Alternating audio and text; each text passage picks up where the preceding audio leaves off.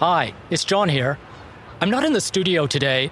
I'm actually on the shores of Burrard Inlet, staring at some of the most beautiful scenery in Canada, knowing this is the epicenter of Canada's climate challenge. Just north of me is the North Shore Mountains, which last summer were clouded in smoke from devastating fires. To the east of here, devastating floods. Over those mountains was that horrific scene of Lytton, BC, burning to a crisp. Everyone here knows the reality in the here and now of climate change. And we're all coming to grips with the reality of energy security knowing that what we pay and what we need to move around, to stay warm, and to stay cool is not getting any easier or cheaper by the year. I just stepped out of a conference room where Justin Trudeau was rolling out Canada's new emissions reduction plan, which tries to balance energy security and climate security along with economic security. Can it be done when Europe is staring at the reality of a horrific war can it be done when consumers all around the world are struggling with inflation? Can it be done when the technologies that we know we're going to need to get to net zero aren't really in our hands yet? These are some of the questions that we've been wrestling with at Disruptors, and we're going to try to find answers to over the next three episodes. Join me as we meet innovators and disruptors from all over Canada who are trying to navigate this new challenge. They know this beautiful corner of Canada and all of our communities hang in the balance.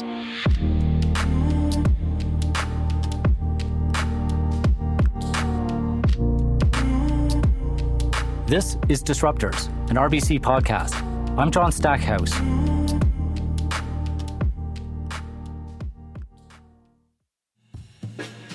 On today's episode, we're talking with some of Canada's biggest thinkers on climate and energy security each here in Vancouver for the annual Globe Conference. The conference kicked off with a splashy announcement that Canada would now aim to cut emissions by 42% in the oil and gas sector by 2030. But how do we get there? How do we reconcile our climate and energy goals?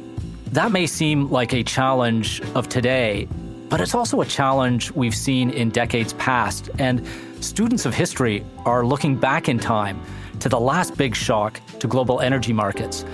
Among those looking back to the future is Peter Tertzakian of the ARC Energy Research Institute in Calgary and noted author on energy trends. I caught up with Peter on the floor of the conference. Peter, hey. How you doing, John? So, Peter, let's start with the long view history. 50 years ago, the IEA launches. We're now facing another energy crisis. Same or different? Well, there's a lot of eerie similarities. I mean, the 1973 energy crisis was a consequence of military conflict in the Middle East, the Yom Kippur War. We were in the midst of a Cold War. Our adversary was the Soviet Union, which was Russia today. Uh, we have price spiking oil prices in the face of excess demand. And so there's a lot of eerie similarities. Uh, the only difference was, you know, r- rather than us sanctioning other countries, we were effectively sanctioned with the Arab oil embargo. And so yeah, the circumstances were different, but in the end, it was a price spike and actual shortages of vital fuels for the economy, dominantly oil, that led to the formation of the International Energy Agency, whose core mission was to restore energy security. There was a climate movement back then, smaller than it is now, but the Brundtland Commission had uh, just yeah. done its piece and the world was aware of some of the challenges, not to the degree we are now. Clearly, the tension between energy and climate, if there was one then, energy won out. Today, we also have a tension between energy and climate. Right. How will this play out? Well, actually, so I think some some lessons from the past. Um, environment as a broader umbrella has always been a force of change in the world of energy. You can go back centuries in terms of, you know, all the way from denuding forests uh, to all sorts of issues.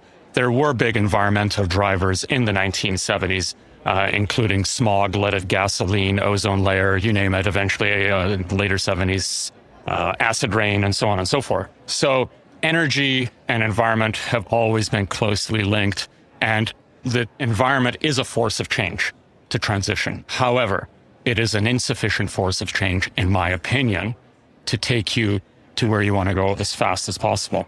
That's where the energy crises come in. And unfortunately, very unfortunately, it takes a crisis to bring about the force of change, which is very powerful, and that is energy security and affordability or lack thereof. So, are, are these crises competing or uh, supportive of each uh, other? Great question. In the near term, they're competing. The way the script plays out in the near term, when you have a crisis like this, is you have to scramble to uh, satisfy societal needs for these vital energy commodities for heat, mobility, etc. And so the first response is typically a regression. Okay, oil, natural gas is oil too expensive to burn. What am I going to burn? Oh, here's coal. It's cheaper. I'm going to start burning coal. Emissions go up uh, for environment. And so the first phase is always regressive. That's the phase we're in right now as we record this podcast. But eventually, as the fog of war and the fog of the crisis sort of settles down a bit, then you start to see the policies coming in. Okay, we've got to change.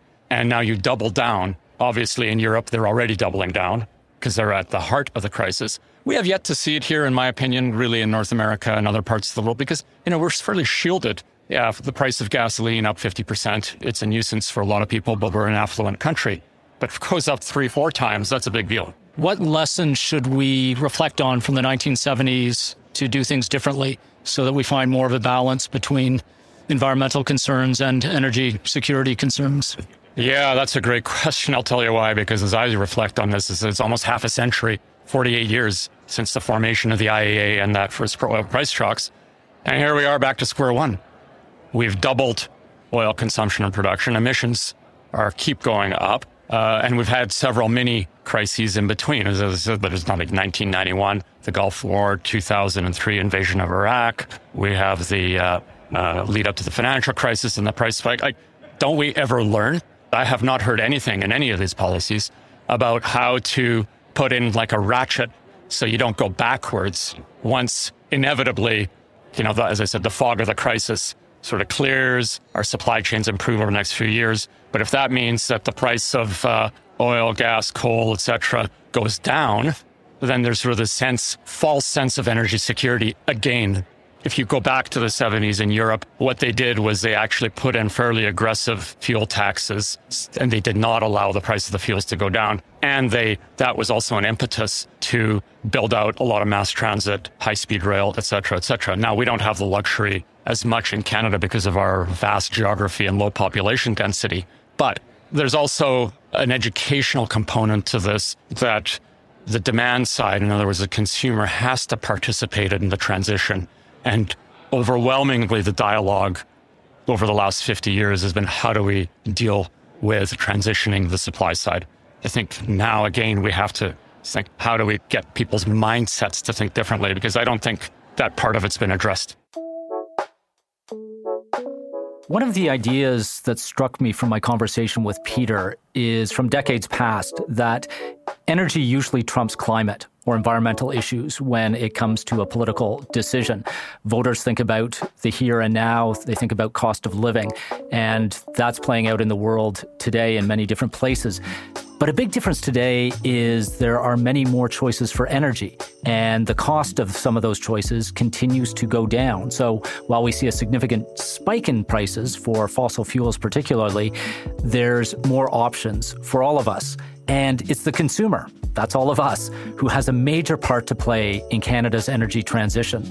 But there's little doubt that the suppliers, the big oil and gas producers, are also the ones who have to think differently, as Peter put it. One of them who's thinking differently is Susannah Pierce, the president and country chair of Shell Canada. She understands the challenges ahead better than most. We caught up with her next. Susannah, great to see you. Good to see you, John. So much has changed since the last Globe Forum. It's dizzying to think about. Uh, pandemic, war, economic disruption, and so much more. How has all of that changed your net zero thinking? One of the interesting things about net zero for us is when we talk about it and when we commit to it, it's scope one, two, and three. So it's the emissions which we create when we produce energy. It's the emissions we cause to be created because of electricity consumption or steam or, steam or heat. Uh, but it's also the emissions of our customers, and that's what we call scope three. And 90% of the emissions we need to tackle are our customers, scope three. And that's really difficult because we can control scope one and two to a larger extent than three, But with that in mind and that target in mind, you know, with the pandemic happening and now certainly with the challenges of war in Ukraine, it certainly does increase the complexity, I would say. And I think it increases, you know, the challenges we have to work with all the parties we need to to get to that commitment of net zero by 2050. Having said that, though, uh, it doesn't change the commitment. The commitment is there. We have a commitment to achieve net zero by 2050 with what we see happening in terms of the war and the disruption in the energy markets, and of course, what's happened in the rebound since the pandemic, all it really uh, suggests is that the challenges are real. This isn't a simple solution. And I think those who have suggested the easiest way to get to net zero is just to cut fossil fuels are, are clearly, it's, it's not the answer because we see what happens when you cut the ability of consumers to get natural gas or oil. And they suffer from that. And we are suffering to an extent where you see prices where they are. So, in short, there's no easy solution. Um, but that just means it just means we all have to work together and that no lever should be off the table. What do you say to those people who would take issue with that position and perhaps argue that high prices, shortages, rationing even is going to drive us to change faster and adopt and scale uh, the replacement technologies? Well, I, I, would say I probably don't disagree that high prices will incentivize um, some to say, well, let's move more quickly to energy security that doesn't depend on fossil fuel imports. And I think that's a very you know important thing to keep in mind. And we should look to see what we can do to lean in and and maybe uh, continue to press towards lower carbon solutions, renewable energy solutions that don't require imports from uh, unstable areas. But there's a cost and we're experiencing that right now. So it can't, it has to be in a way that recognizes while we want to make that transition, we do need to think about the now. And the now really needs to be providing the energy that customers need because the energy that customers need is too expensive, then they're having to make some choices. And for customers, some of whom it's a choice between putting food on their table or paying their energy bills. For some industry, it's a choice of keeping the factory open or shutting it down. So we need to be very thoughtful about how quickly we move. But I would say to those that say it just means we need to double down, well, I don't disagree. But we have to be mindful of the impact that has and address that along the way. Have to think about both. Yeah, we do. Scope three is really all of us. It's what we consume. It's how we uh, get through uh, our, our, lives uh, in, in a comfortable and meaningful way. Uh, and many people are struggling with energy security, not just at a national level, but at a household level and trying to balance that with what I might call climate security, or at least climate stability. How are we going to ensure that people have energy security and climate security? Well, uh, you know, I fundamentally believe, and when you say scope three, I mean, scope three is our customers' emissions, but if I'm the customer, scope three, I'm scope one. Those are my emissions that I'm I'm producing when I drive my car, when I consume energy. And so you know, I think fundamentally each one of us has to ask, you know, how much energy do I need? Are there ways that I can reduce my energy consumption? Because energy efficiency and energy reduction to an extent is one way of reducing emissions and increasing to an extent energy security because you don't need as much of it. So we have to start with what can I do to be more efficient with the energy that I use? But there will come a point, of course, where it becomes a very difficult choice between, again, food on the table, shutting a factory down, and so, in the short term, I think what we have to do is find ways of accelerating the energy supply where it's needed. And as much as we can, can we find ways of accelerating the decarbonization as well?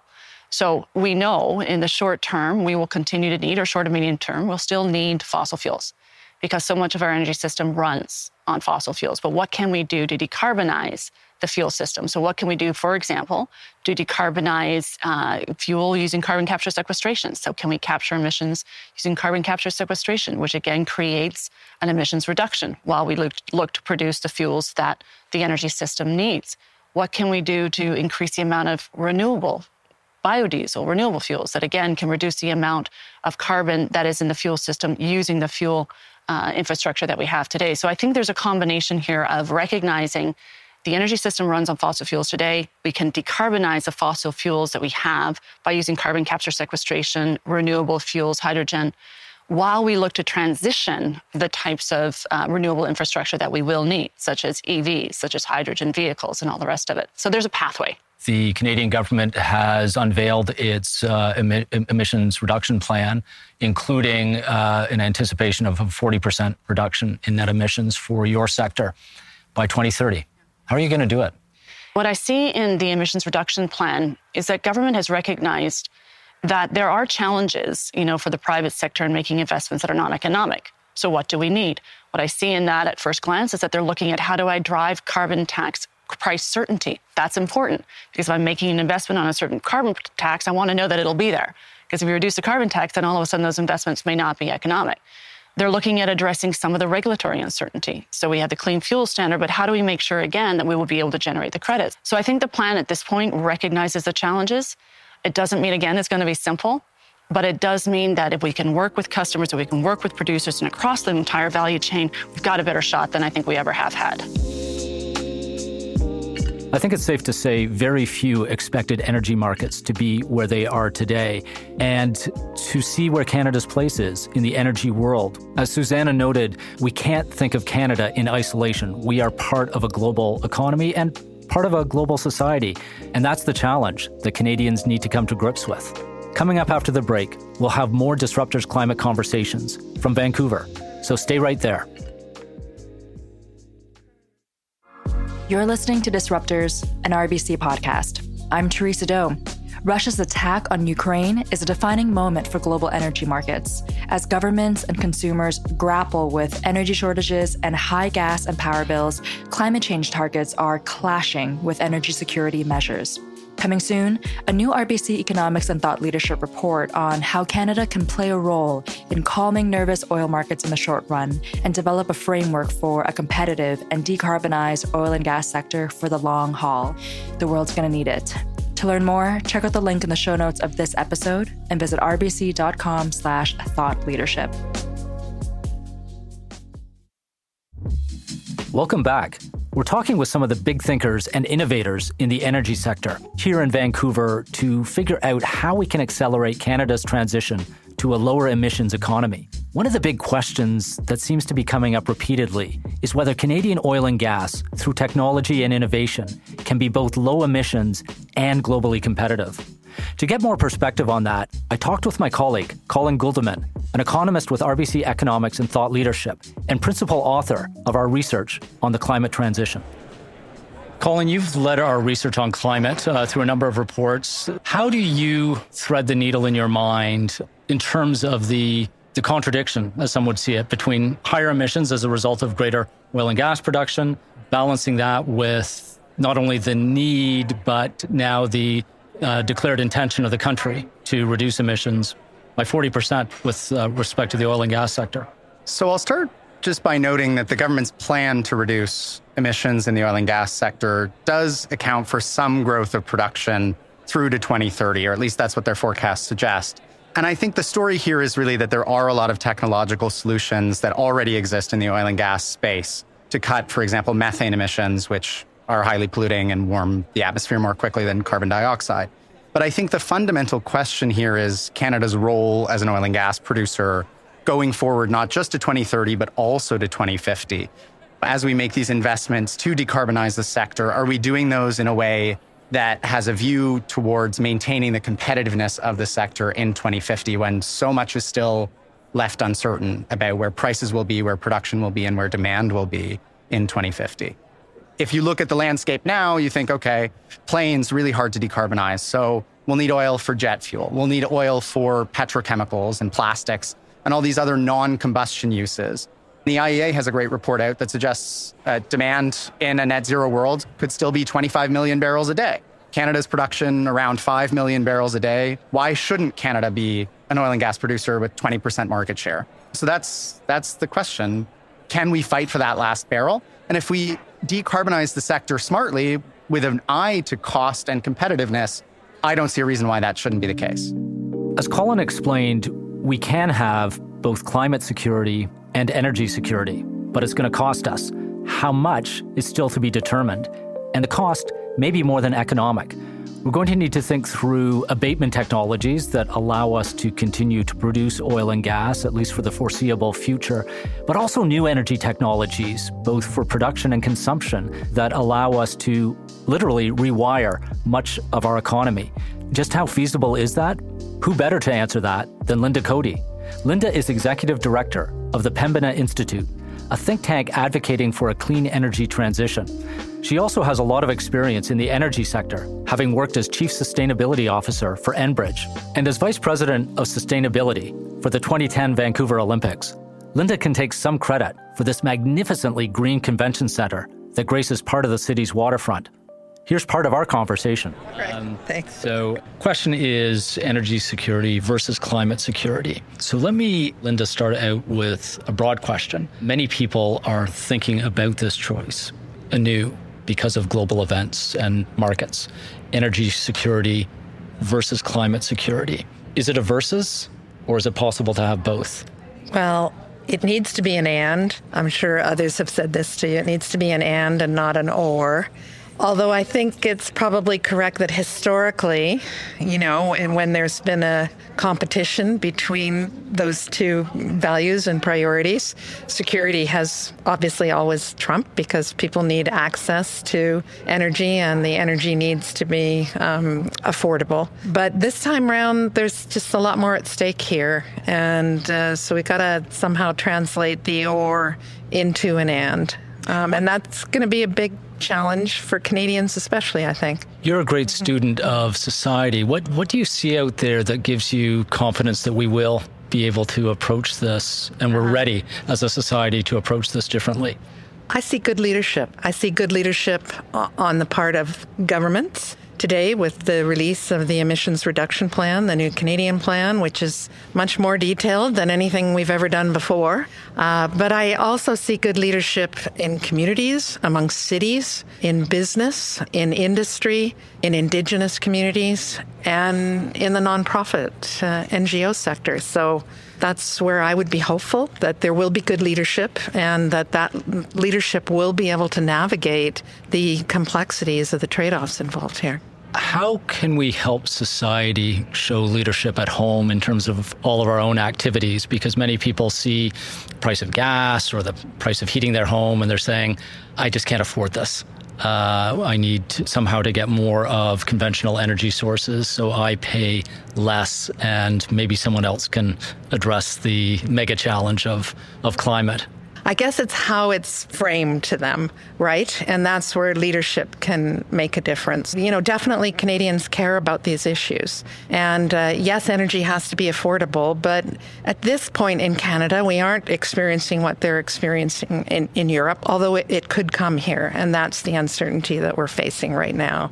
Yeah, I guess I'm, I'm premising the question on the kind of survey that shows people are willing to pay, you know, a couple hundred dollars a year for climate action, but they don't want to pay a lot more than that. And some of these things are expensive. A new yeah. electric vehicle costs more than right. than a conventional one. Yeah, not currently. everybody, and not definitely not everybody is in the category where they can uh, afford an electric vehicle. But I think we're all in the category that we can see the costs of not acting on some of the climate challenges that are out here. And we're in British Columbia today, and this is a province that in the last 10 months has been battered. It's really coming home here to people in, in ways that it hasn't before. So individual choices count, but really the choices made by governments and business and cities count a lot more, right? So that's the level at which I think people have to get together around this new Canadian climate plan, and because um, it certainly isn't won't work if it's all up to the federal government to do it. So it, it is a call to action. Um, and um, I think there's some reason to hope that Canadians will act on this. Well, to make it happen, to make the climate plan uh, a reality, we're going to need a lot more electricity, mm-hmm. and it needs to be clean or green electricity yeah. uh, from renewable sources. Uh, we know how to do that, but we're going to have to do it at a scale and speed that we've never done, certainly in our lifetime, uh, to be able to run a country that has 50% new vehicles by the end of this de- decade as electric vehicles. I'm curious what you think we need to come to grips with as a country in terms of really getting going at, uh, uh, at a meaningful speed and scale to get to those 2030 goals. Mm-hmm. Well, demand for the electricity will obviously be part of it, right? But greater cross territorial and provincial collaboration around electricity is obviously going to be key. And, and that's where I think that Indigenous communities also come into the equation as well.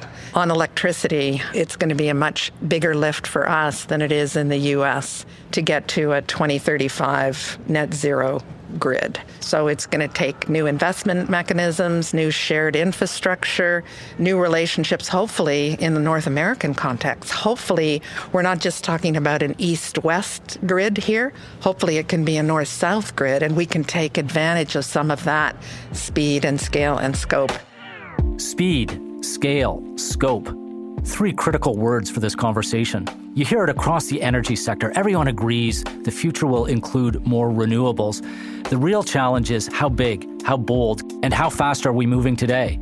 If you ask Merran Smith, she'd say, not fast enough. Merran is executive director of Clean Energy Canada, a Vancouver based organization aiming to accelerate Canada's clean energy transition through original research, dialogue, and public engagement. And as you're about to hear, Merran is encouraged by what she sees in the renewable space and the promise for innovative clean tech solutions to get us to net zero. Merran, many people are thinking a little bit differently about the climate challenge than they might have, say, six months ago, given global events and what's happening in markets to uh, to energy prices. How do you think about things differently, if at all, given how the world has changed? I'd say what's going on in Ukraine right now has really brought to our attention the fact that there isn't energy security when we are dependent on fossil fuels.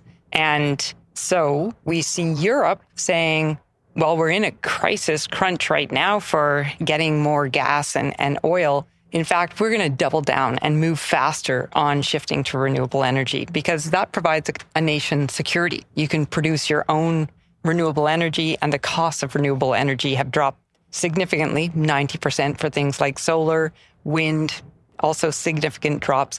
And the kind of the linchpin is the batteries because we know that wind and solar are intermittent.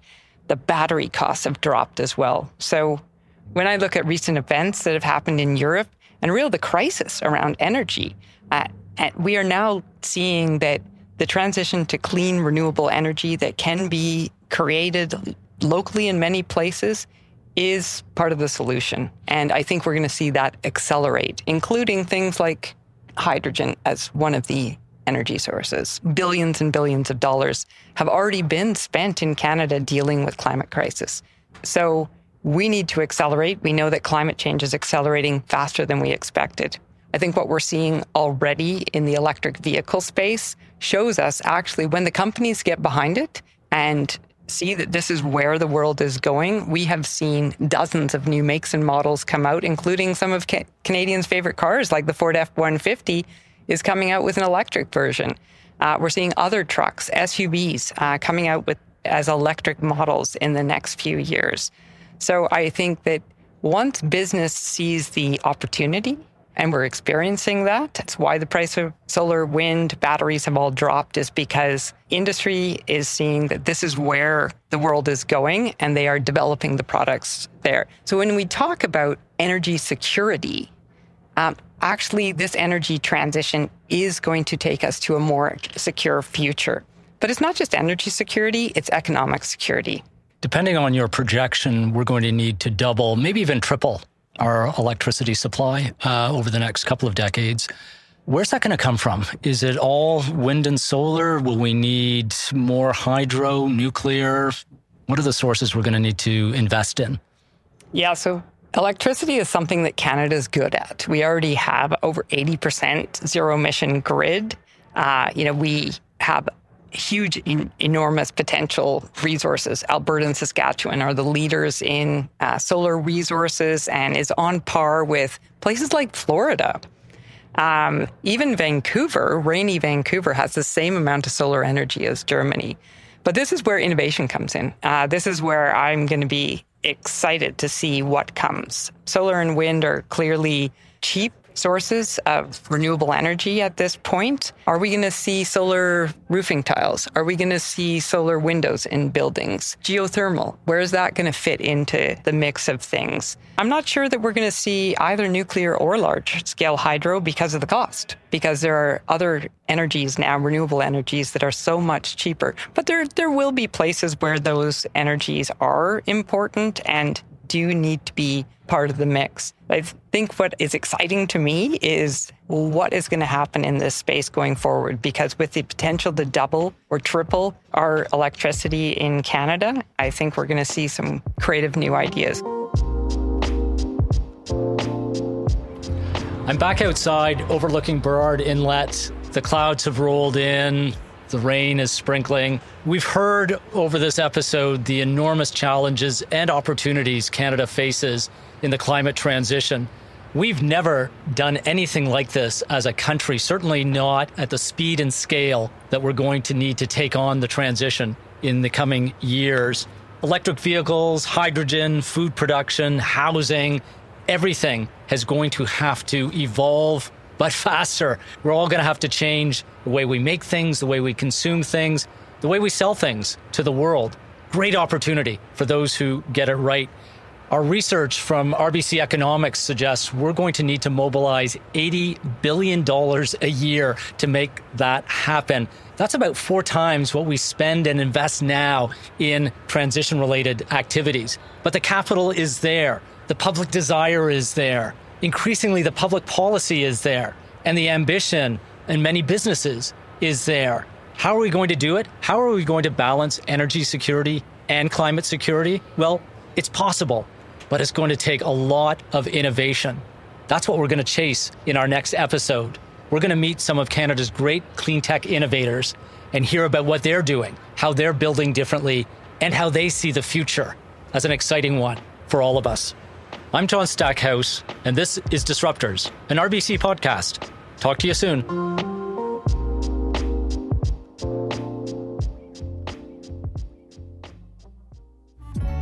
Disruptors, an RBC podcast, is created by the RBC Thought Leadership Group and does not constitute a recommendation for any organization, product, or service. It's produced and recorded by Jar Audio. For more Disruptors content, like or subscribe wherever you get your podcasts and visit rbc.com slash disruptors.